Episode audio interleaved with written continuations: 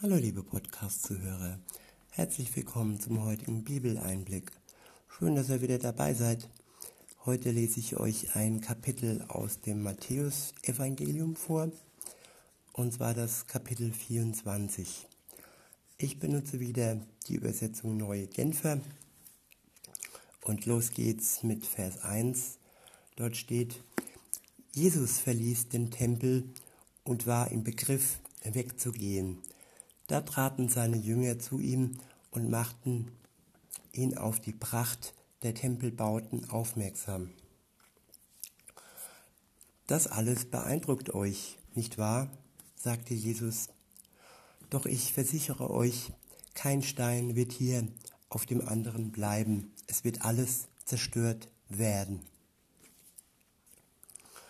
Der Mensch ähm, macht sich immer macht immer große Augen auf das, was da ist und das, was er sieht, das, was vor seinen Augen ist. Und er erstaunt gerne und möchte auch gern festhalten an dem, was für ihn wertvoll und prächtig ist. Aber Jesus mahnt da und sagt, das, was wir hier sehen, das ist nur von Dauer. Es wird nicht für immer bleiben. Und was für immer bleibt, ist sein Wort, seine Liebe, der Glaube, die Hoffnung, aber all die prächtigen Bauten und alles, was wir jetzt hier so sehen, wird nicht auf Dauer bleiben. Der nächste Abschnitt ist überschrieben mit Vorzeichen des Endes. Ab Vers 3 heißt es, später als Jesus auf dem Ölberg saß, und mit seinen Jüngern allein war, wandten sie sich an ihn und baten, Sag uns doch, wann wird das geschehen und welches Zeichen wird deine Wiederkunft und das Ende der Welt ankündigen? Gebt acht, dass euch niemand irreführt, erwidert Jesus. Denn viele werden unter meinem Namen auftreten, sie werden behaupten, sie seien der Messias und werden viele irreführen. Das sind die Sorgen Jesus damals und auch heute, dass wir uns nicht irreführen lassen von Worten, von Nachrichten, von Behauptungen, von Menschen, die vorgeben, sie wären der Messias oder sie wären der Retter der Welt, diese, dieser Hunger nach Stars, nach Helden, das ist schon, ich finde, außergewöhnlich, dass Menschen sich immer andere besondere Menschen auserkoren, diese dann zu ihrem Star und zu ihrem Helden machen. Aber das sind alles nur Menschen. Und gerade die Menschen, die andere Menschen irreführen, die sind doch am gefährlichsten. Das können Politiker sein, das können Diktatoren sein, aber es können auch Menschen äh, aus einer anderen Religion sein, die sich als, als Prophet darstellen und die alles andere unterordnen wollen.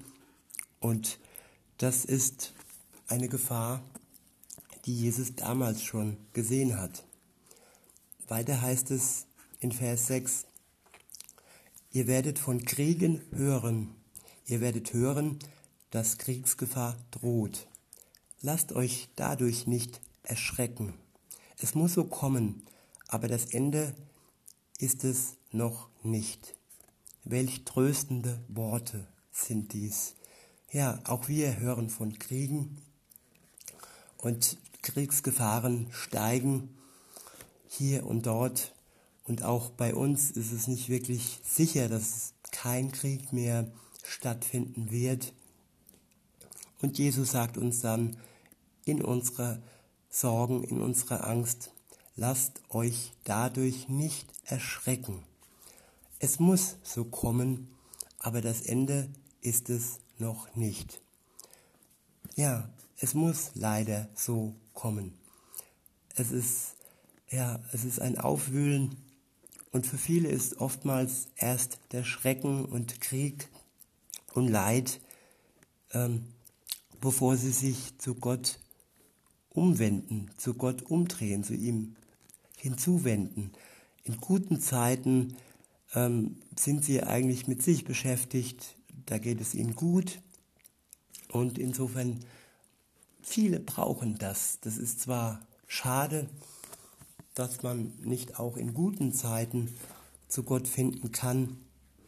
Bei mir war es so, ich habe damals äh, Liebeskummer gehabt, also hätte schlimmer sein können, also ich war nicht im Krieg, aber Liebeskummer ist irgendwo auch äh, ein innerer Krieg mit sich und man ist traurig und äh, melancholisch.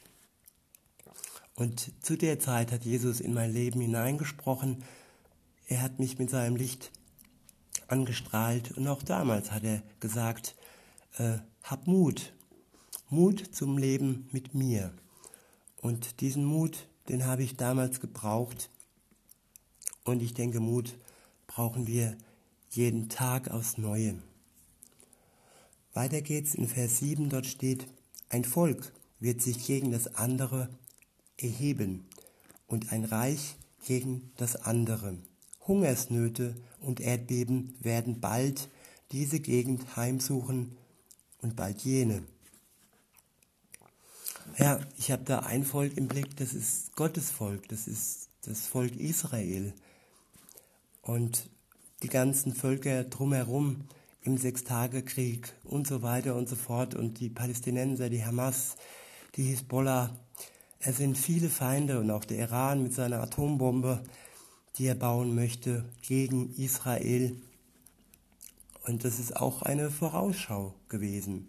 Ein Volk wird sich gegen das andere Volk erheben und ein Reich gegen das andere. Hungersnöte und Erdbeben werden noch kommen und bald diese Gegend heimsuchen und bald jene Gegend. Weiter heißt es dann, doch das alles ist erst der Anfang. Es ist wie der Beginn von Geburtswehen. Man wird euch verraten, verfolgen und töten. Um meines Namens willen werdet ihr von allen Völkern gehasst werden. Und von allen Völkern heißt vor allem von allen Religionen, weil Jesus ist der Eckstein, an dem sich alle anderen Religionen anstoßen, sei es der Islam, sei es der Buddhismus und wie sie alle heißen. Jesus ist der, der von allen wirklich verhasst ist, zumindest in der Position, die er innehat. Er ist Sohn Gottes und nicht nur ein Prophet von vielen. Nein, er ist Sohn Gottes, er ist der Retter. Und das stößt den anderen Religionen auf. Und so kann es kommen, dass es sogar zu Verrat, Verfolgung und dazu kommt, dass wir aufgrund unseres Glaubens getötet werden. Aber es ist nur unsere äußere Hülle, es ist nur das weltliche, irdische Leben. Wer mit Jesus unterwegs ist, den kann man nicht wirklich töten. Nichts, sei es ein Virus, sei es ein Mensch. Es ist wirklich nur das irdische Leben und das ewige Leben bei Gott im Paradies, das hat er inne und das wird er auch behalten. Und das ist unser Trost für all die, die an Jesus glauben. Weiter heißt es in Vers 10, viele werden vom Glauben abfallen, sie werden einander verraten, sie werden einander hassen. Ja, in guten Zeiten läuft es noch mit der Brüderschaft, mit den Geschwistern, aber wenn es dann darum geht, dass sie bedrängt werden von anderen, dass ihr Leben auf dem Spiel steht, dann ist das wirklich ein Zeichen davon, ob man es ernst gemeint hat mit Jesus, wenn man trotzdem und dennoch festhält an ihm und an dem Glauben, an seinem Glauben an ihm. Und deshalb braucht es auch solche Prüfungen. Und deshalb braucht es auch Kriege. Deshalb braucht es auch Pandemien. Deshalb braucht es all das, um wirklich zu erkennen, meine ich es ernst mit ihm, mit Jesus und mit Gott. In Vers 11 heißt es weiter, falsche Propheten werden in großer Zahl auftreten und viele irreführen. Und weil die Gesetzlosigkeit überhand nehmen wird, wird bei den meisten die Liebe erkalten. Die Liebe ist auch ein Merkzeichen jedes Christens.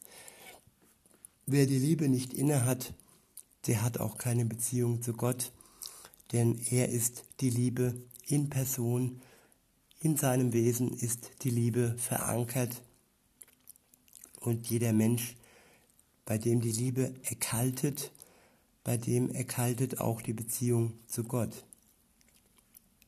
In Vers 13 heißt es dann, wer aber bis ans Ende standhaft bleibt, wird gerettet.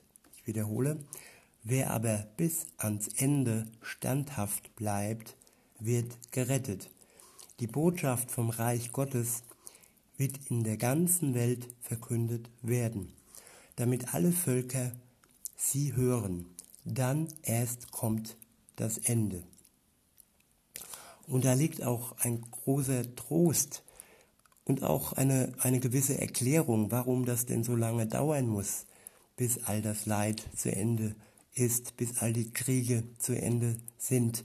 Warum muss Gott das so in die Länge ziehen? Eben weil alle Völker auf der Welt seine Botschaft hören sollen, dürfen und können. Dann erst kommt das Ende. Wenn ich und du jetzt von dieser Botschaft hören und dann ist das ein Vorzug, dann ist es ein, ein Gewinn. Und aber nicht alle haben dies schon gehört. Und aufgrund dessen ist das Ende noch nicht gekommen. In Vers 15 heißt es, der Prophet Daniel hat von dem Gräuel der Entweihung gesprochen der am heiligen Ort stehen wird. Wer das liest, der überlege, was es bedeutet, wenn ihr ihn dort stehen seht.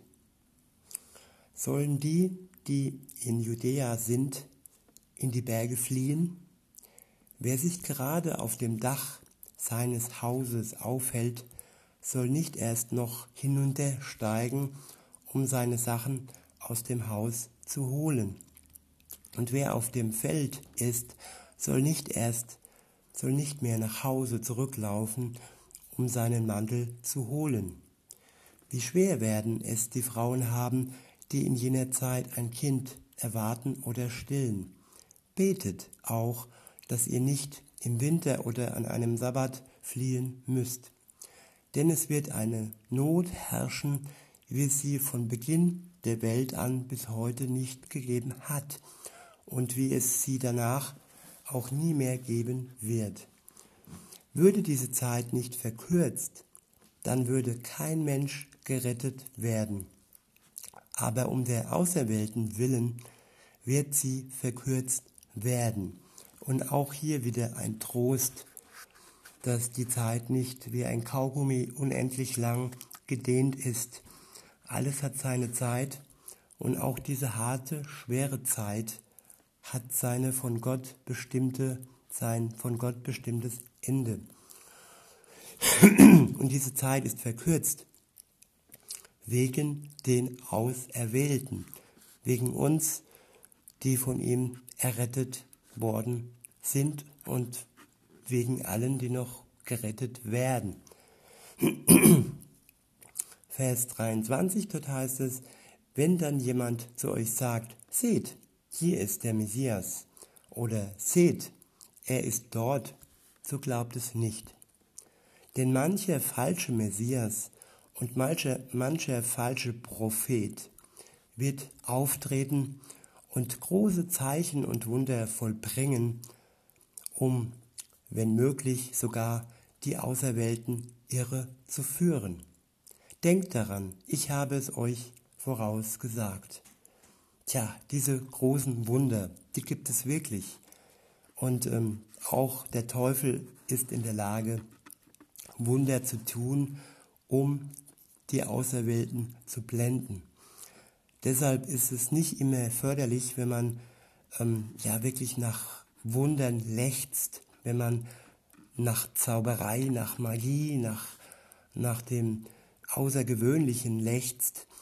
Es ist eher der stille und vertrauensvolle Glaube, der hilft und der hält. Natürlich kann Gott auch Wunder tun. Und Gott hat Wunder getan. Er hat sein Volk bis heute bewahrt, gerettet und geschützt. Keiner hat es ähm, geschafft, es auszulöschen. Hitler hat es probiert, er hat es nicht geschafft, es auszulöschen.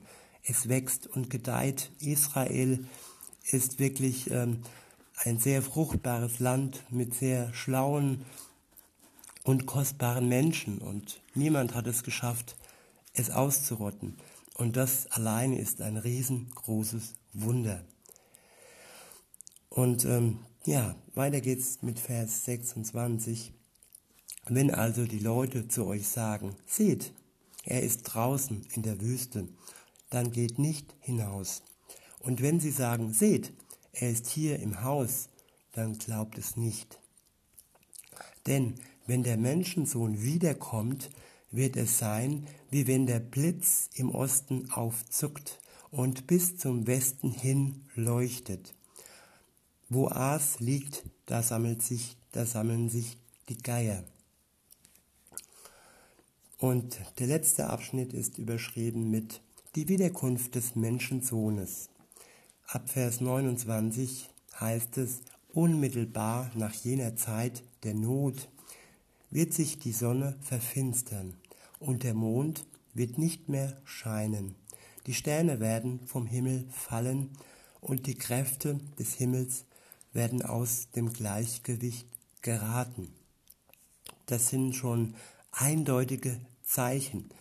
Und diese Zeichen kann man eigentlich nicht übersehen, wenn die Sonne verfinstert und dauerhaft verfinstert, nicht nur eine kleine kurze Sonnenfinsternis, und wenn der Mond nicht mehr scheint und dann, wenn sogar die Sterne vom Himmel fallen und die Kräfte des Himmels aus ihrem Gleichgewicht geraten. Das sind eindeutige Zeichen, die jeder Mensch auf der Erde sehen wird und die niemand irgendwo übersehen kann. Insofern braucht es keine falschen Propheten, die irgendwelchen Humbug verbreiten. Es wird für jeden ganz klar sichtbar sein, wenn Jesus wiederkommt. Ab Vers 30 heißt es, und dann wird das Zeichen des Menschensohnes am Himmel erscheinen, und alle Völker der Erde werden jammern und klagen.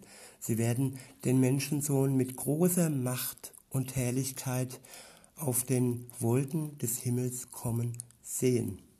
Es wird, er wird seine Engeln mit mächtigen Posaunenschall aussenden und sie werden seine Auserwählten aus allen Himmelsrichtungen zusammenbringen, von einem Ende des Himmels bis zum anderen. Alles wird also geordnet vonstatten gehen. Es wird kein Chaos geben. Gott hat seine, ich sag mal ein Gänsefüßchen Ordner, seine Engel, die dann die Auserwählten, die zu Jesus gehören, versammeln werden an einem Platz, und das ist Jerusalem, der verhasste Platz auf der Welt. Dieser Ort wird es sein, wo alle sich versammeln werden. Sein Volk, die Juden und auch wir, die wir an Jesus Christus glauben. Und insofern ist es eine Zeit, wo das Chaos ein Ende hat und wo auch aller Krieg ein Ende hat und wo all, alle Seuchen und Pandemien ein Ende hat. Es ist eine freudige Zeit und ich möchte einfach noch zum Abschluss sagen, lasst uns wachsam sein und ähm, immer auf Jesus schauen, damit wir die Zeit, die da kommt, nicht ähm, wertlos schätzen, sondern uns darauf freuen. In diesem Sinne wünsche ich euch einen schönen Tag und sag bis denne.